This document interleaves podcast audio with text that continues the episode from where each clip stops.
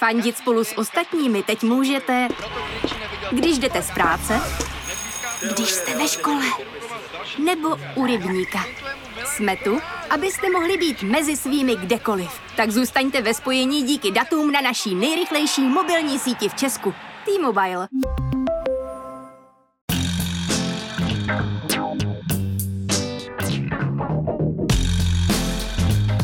Je pátek 9. září, 198. den od ruského vpádu na Ukrajinu. Právě jste si zapnuli stopáž, podcast z pravodejského serveru Seznam zprávy. Mé jméno je Jan Kordovský a tenhle týden je tak dynamický, že mě ani nestihlo nic publikovatelného fascinovat. Kromě toho jsem se po půl roce opět bavil s Tomášem Vyskočilem z filmové a seriálové databáze Filmtoro o tom, v jakém stavu jsou aktuálně všechny streamovací služby. A to včetně těch, o kterých ani nevíte, že existují. Ale ještě předtím jsem pro vás jako každý týden vybral přehled těch, alespoň podle mě, nejzajímavějších zpráv z uplynulého týdne.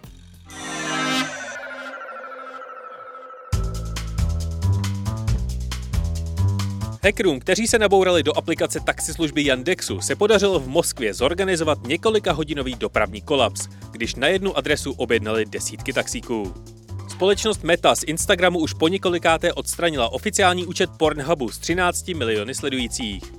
Neoznámila žádný konkrétní důvod, ale anti-Pornhub aktivisté úspěch připisují svým aktivitám a nátlaku. NASA opět odložila start mise Artemis. Problémy s únikem vodíku se nejspíše budou muset vyřešit v hangáru, kam se raketa musí přesunout. Start se tak odkládá o několik týdnů. A nástroj DALI 2, který za pomocí umělé inteligence generuje obrázky a ilustrace, nově umí dokreslit i známé obrazy za hranice jejich rámu. Pokud teda zrovna nedokreslí létající talíř nebo monstrum z války světu k Moně Líze, umí třeba rozšířit záběr na Napoleona, jak překračuje Alpy na svém koni Marengo. Nové iPhony budou umět volat o pomoc prostřednictvím satelitního spojení. A pro verze opět zmenšila prostor se senzory zasahujíc do displeje. Představily se také nové fitness hodinky Apple Watch Ultra, které jsou konkurencí profi zařízení pro extrémní sportovce, a to včetně potápěčů. Kromě větší baterie nabízí třeba navigaci zpět do místa, kde jste ztratili signál a sami sebe, anebo měření teploty. V pondělí taky vyjde iOS 16, nový operační systém pro telefony, který představí nový lock screen, umožní editovat zprávy iMessage, zlepší sdílení fotografií v rodině, anebo umožní kontrolovat příjem a kontradikci vašich léků. Portfolia iPhoneů zmizel loňský iPhone mini, takže pokud nechcete nosit 15 cm cihlu, pospěšte si. Příští týden proběhne největší kryptozměna za poslední dva roky. Druhá největší kryptoměna Ethereum přestane ověřovat transakce na principu Proof of Work a využívat bude pouze princip Proof of Stake. Zatímco v prvním případě systém stojí na vysokém výpočetním výkonu tisíců těžařů, kteří nemusí měnu vlastnit, druhém případě nové bloky ověřují jen někteří náhodně určení uživatelé, kteří kryptoměnu drží.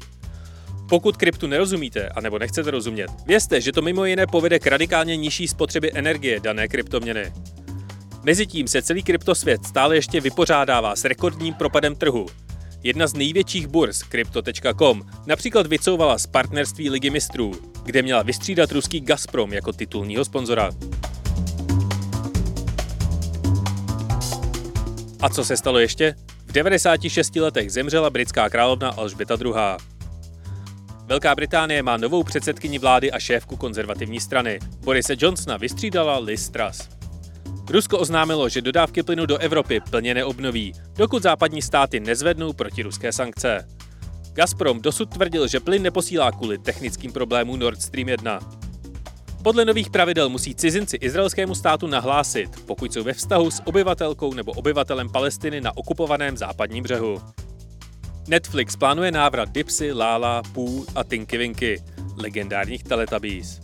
Podle satelitních dat bylo letošní léto na území Evropské unie nejteplejší od momentu, kdy sledují údaje. Tesla Y dostala pět hvězdiček v crash testu Euro NCAP.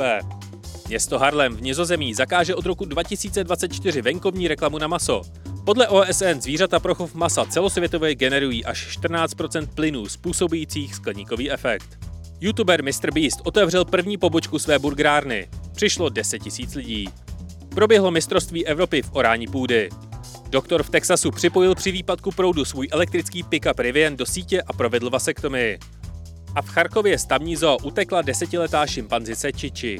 Podařilo si ji chytit po dvou hodinách a chovatelé ji zpět do zoo odvezli na kole. A stalo se toho zcela jistě mnohem víc. A protože už je pátek, tak můžu oficiálně přiznat, že jsme trochu potichu a tajně přebarvili všechny podcasty Seznam zpráv. Až se je prohlídnete, tak nám napište na audiozavináč.cz a nebo na Twitter, který z těch redesignů se vám líbí nejvíc, a nebo který byste naopak chtěli vrátit zpátky. Teď už si ale poslechněte můj rozhovor o tom, jaká nová streamingová platforma se řítí do České republiky.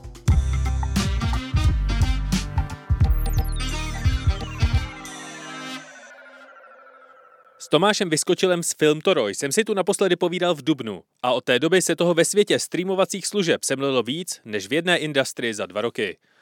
Co je nového na streamovacích platformách? Kam se poděl váš oblíbený český seriál z HBO? Nebo kde bude k vidění Top Gun? To je téma dnešní stopáže s Tomášem Vyskočilem. Tomáši, dobrý den. Dobrý den.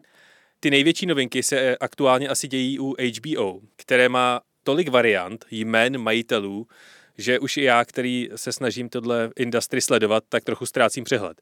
Takže komu aktuálně patří HBO a jaké má verze? Tak, u HBO Max to není vůbec jednoduché, protože to je služba, která za celou svoji historii, když počítáme HBO, těch majitelů měla opravdu hodně, ale naposledy jejím jediným majitelem byl vlastně americký telekomunikační obr AT&T.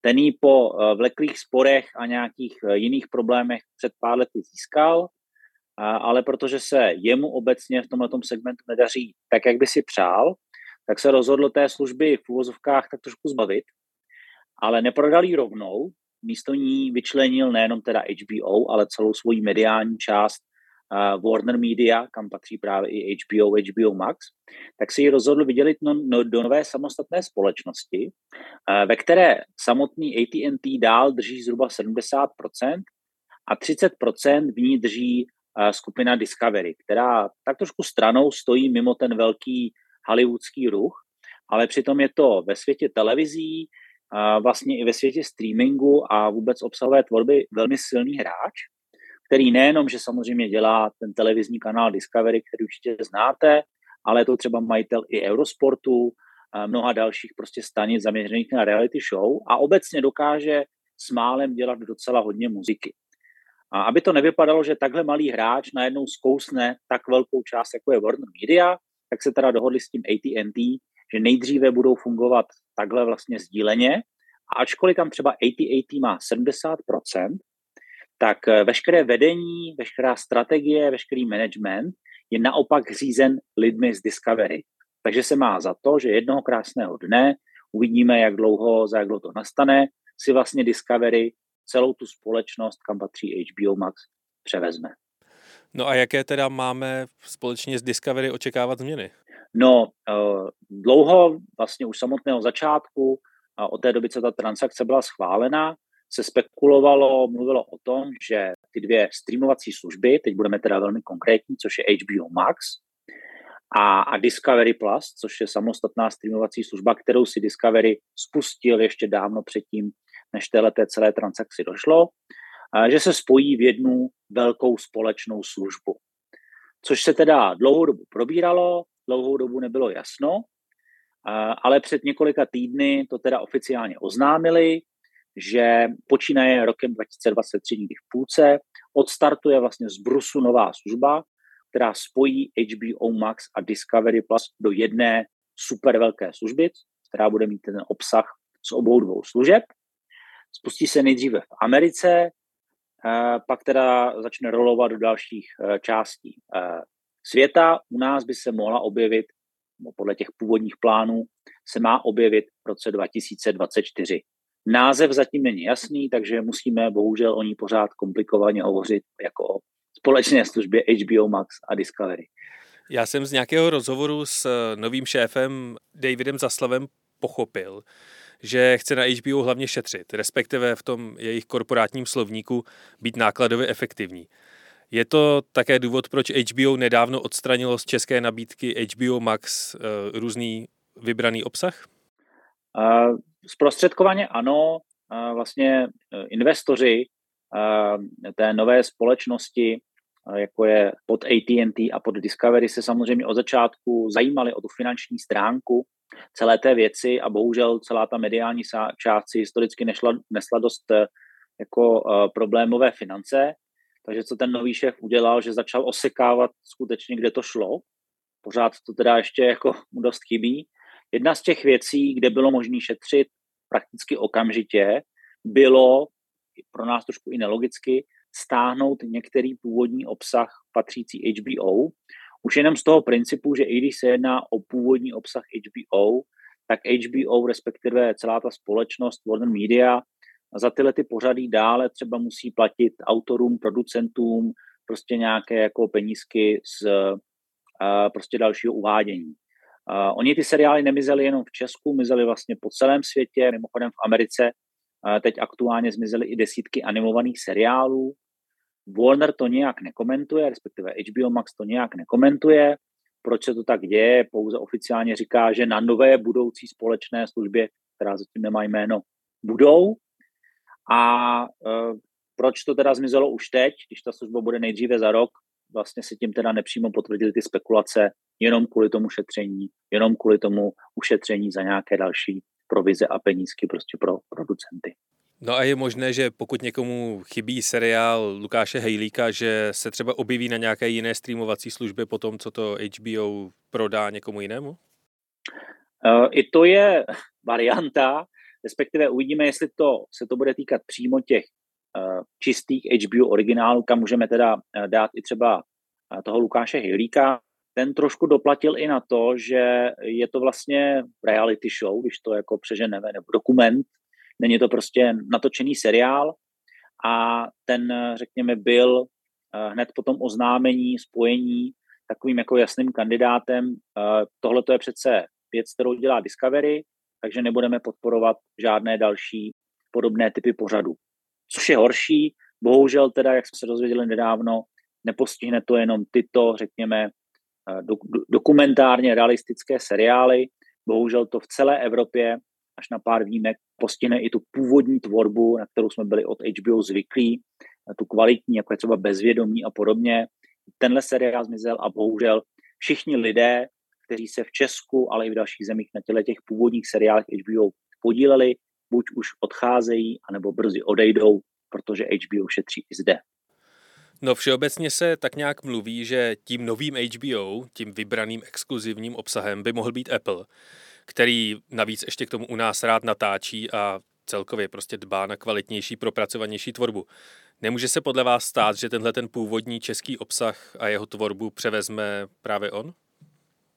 Apple je velmi vybíravý, ještě bych řekl, že mnohem víc vybíravější než třeba Netflix v této lokální tvorbě. Takže vlastně ani Netflix do dneška u nás si nevybral z původních českých seriálů.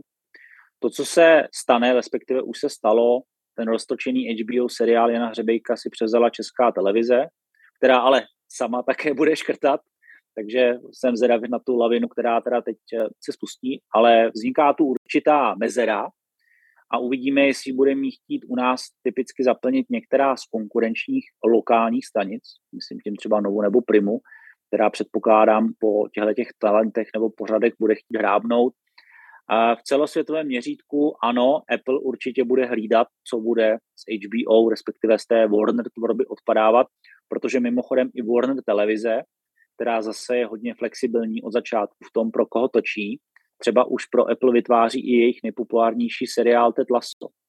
Takže dá se čekat, že podobné neexkluzivní, skoro až netypicky konkurenční akvizice budou v rámci celého toho Warner konglomerátu dál pokračovat. Kromě HBO začíná brutálně šetřit i Netflix, který v poslední dobou propouští lidi, přichází od předplatitele a celkově si utahuje opasek.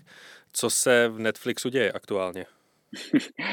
Eh, Netflix aktuálně dospěl do stavu, kdy eh, se mu po dlouhých letech růstu, během prvních vln covidu možná až nezaslouženě vysokého růstu, eh, dostalo teda to, že najednou se to nejenom, že to zastavilo, ale začalo dokonce mírně klesat.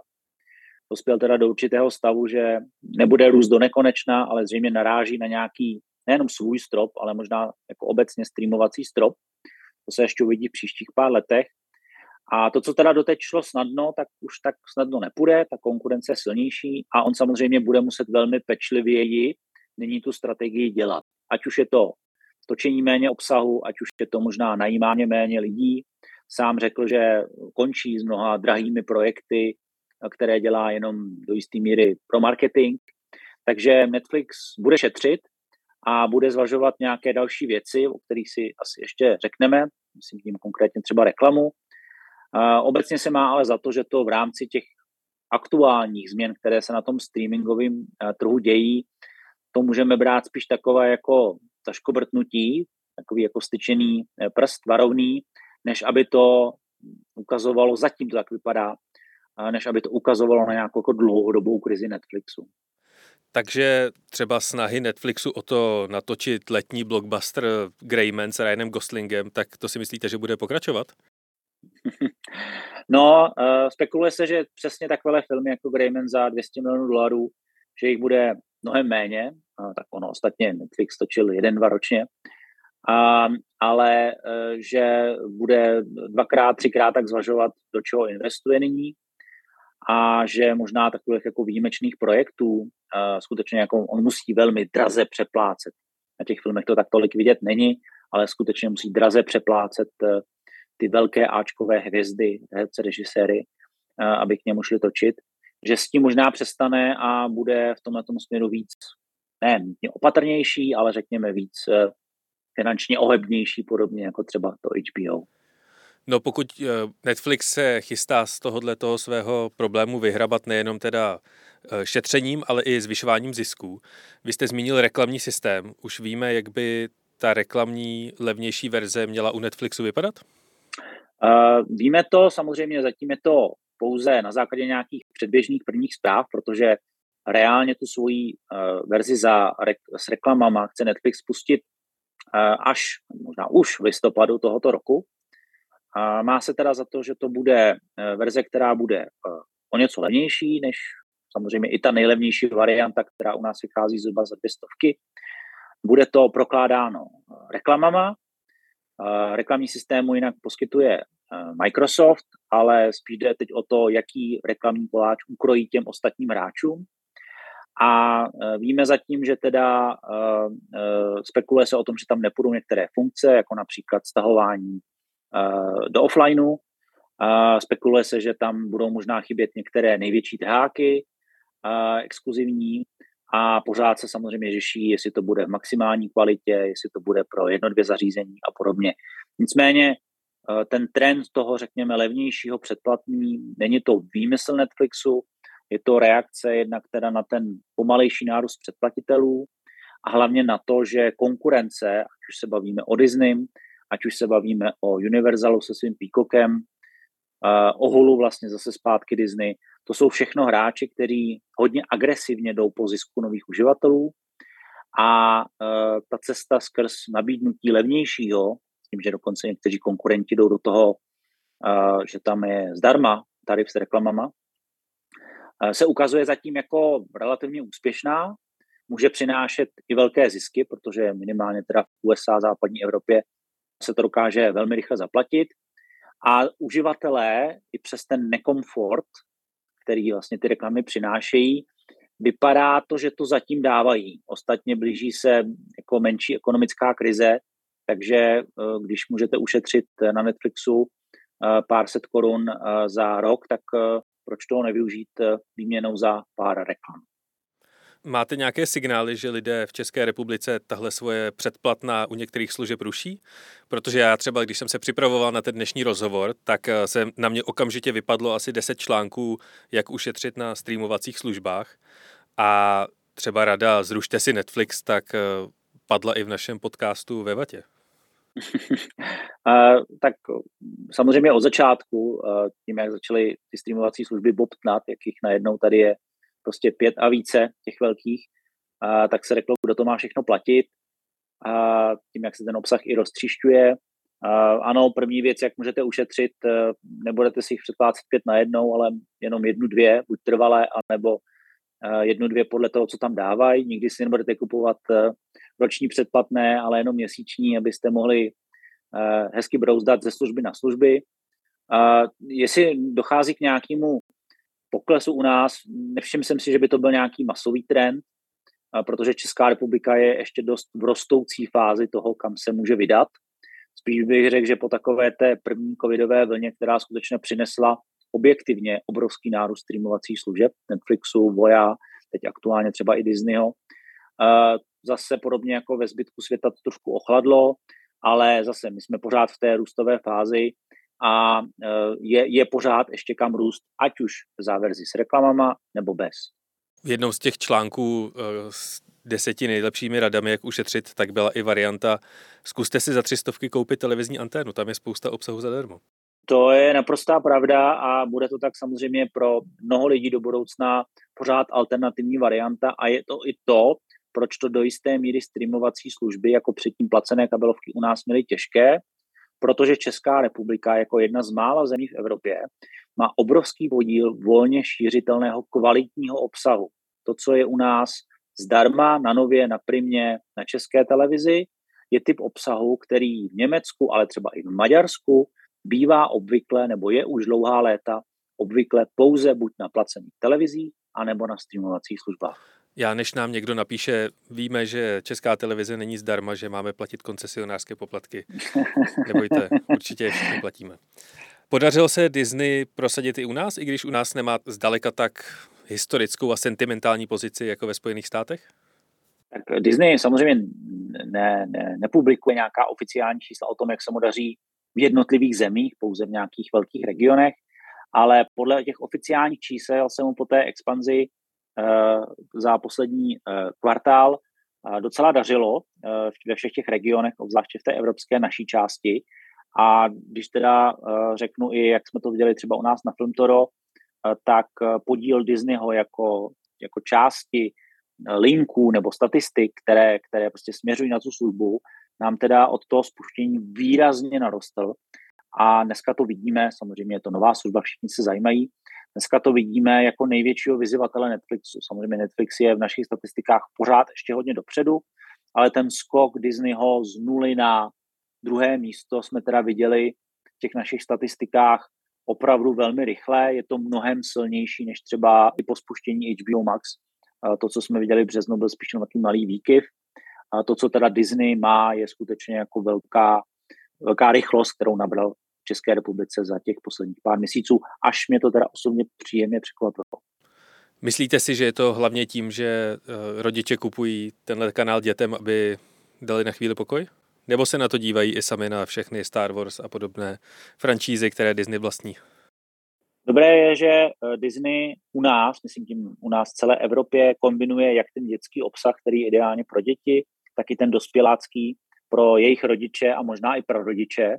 Dobré je, že taky až na pár objektivních eh, problémů eh, se mu podařilo docela dost věcí, neříkám, že všechny, lokalizovat hned od začátku.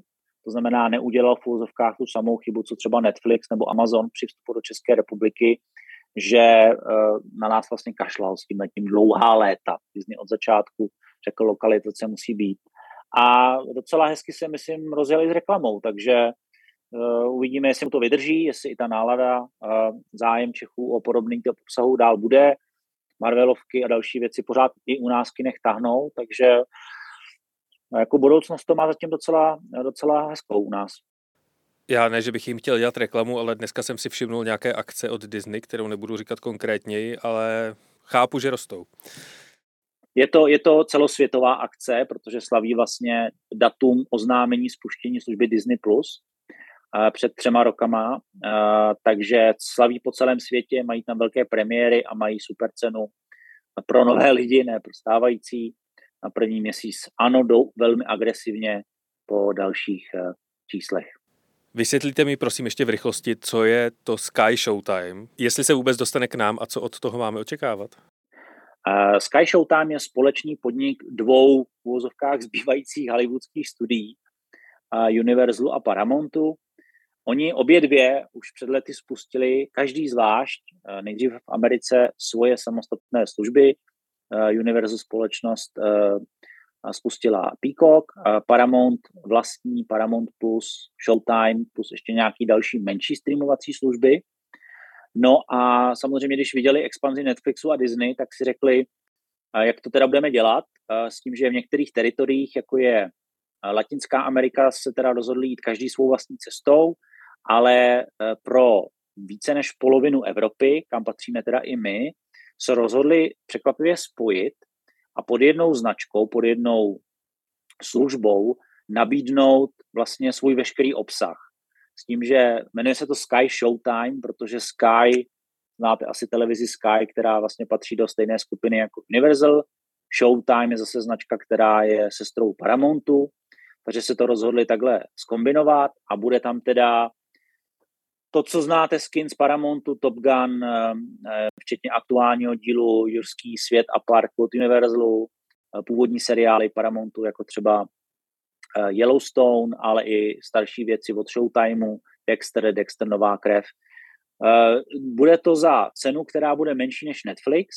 Bude to u nás v prvním kvartálu příštího roku a ten obsah si myslím, že může být docela zajímavý.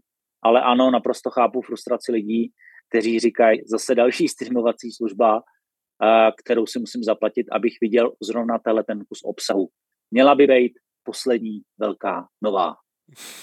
No a v epizodě o streamování a filmech a seriálech nemůžeme vynechat poslední dva hity posledních 14 dnů a to je amazonský Tolkienovský Pán prstenů a HBO eh, a jeho pokračování Hry o trůny. Jak oba dva tyhle starty těchto obřích franšíz dopadly? A vidíte u vás na Filmtoru, která je populárnější? Uh, no, zatím se nikdo, ani my u nás nemůžeme shodnout, co je populárnější. Z jednoho prostého důvodu, že uh, rod Draka obecně samozřejmě odstartoval na HBO i na klasickém kabelovém HBO s hezkou velkou reklamou. Sledovanost, co jsme viděli na amerických i českých televizích, zdá se být rekordní. A je to i seriál, který má velmi dobré recenze, takže maximálně ho trošku stahuje zpátky ta pachuť z konce hry o trůny, ale ta zdá se je zatím zapomenuta. Pán prstenů naopak s tou nechutí bojuje, protože ta kontroverze okolo, řekněme, scénáře a obsazování určitých rolí vyvolaly docela kontroverze a ty recenze tím pádem uživatelů jsou takové jako dost šílené. Na druhou stranu ten zájem tu je a po těch dvou epizodách, po tom prvním týdnu, se to začíná docela vyrovnávat.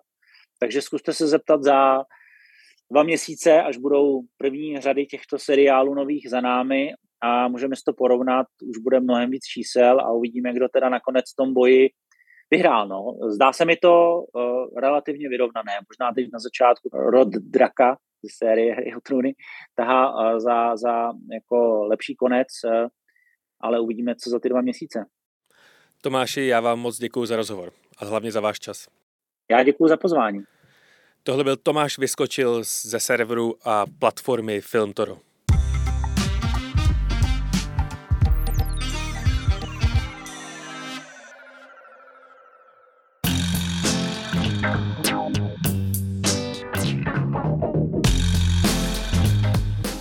A to je ode mě pro tento týden opět vše.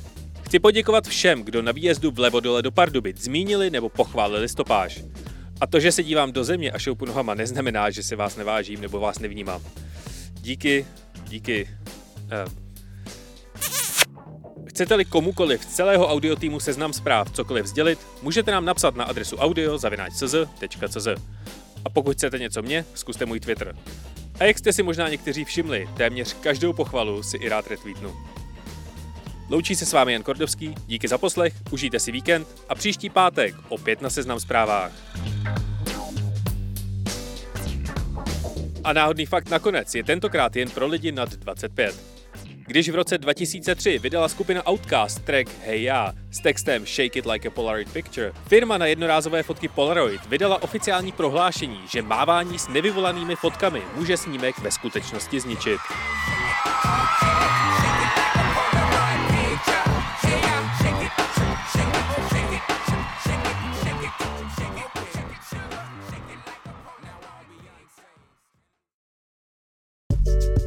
Já jsem Jonáš Zbořil. A já jsem Jana Patočková. Oba píšeme o kultuře. A o popkultuře. A teď o ní budeme i mluvit. V novém podcastu Seznam zpráv, který se jmenuje Kulturák. Každý týden vám přineseme to nejzajímavější ze světa umění, filmu, hudby, literatury, prostě ze všeho, co by vám jako čtenářům, divákům, posluchačům nemělo vůbec uniknout. Poslouchejte nás každé úterý na Seznam zprávách, na podcasty.cz a ve, ve všech, všech podcastových aplikacích. aplikacích.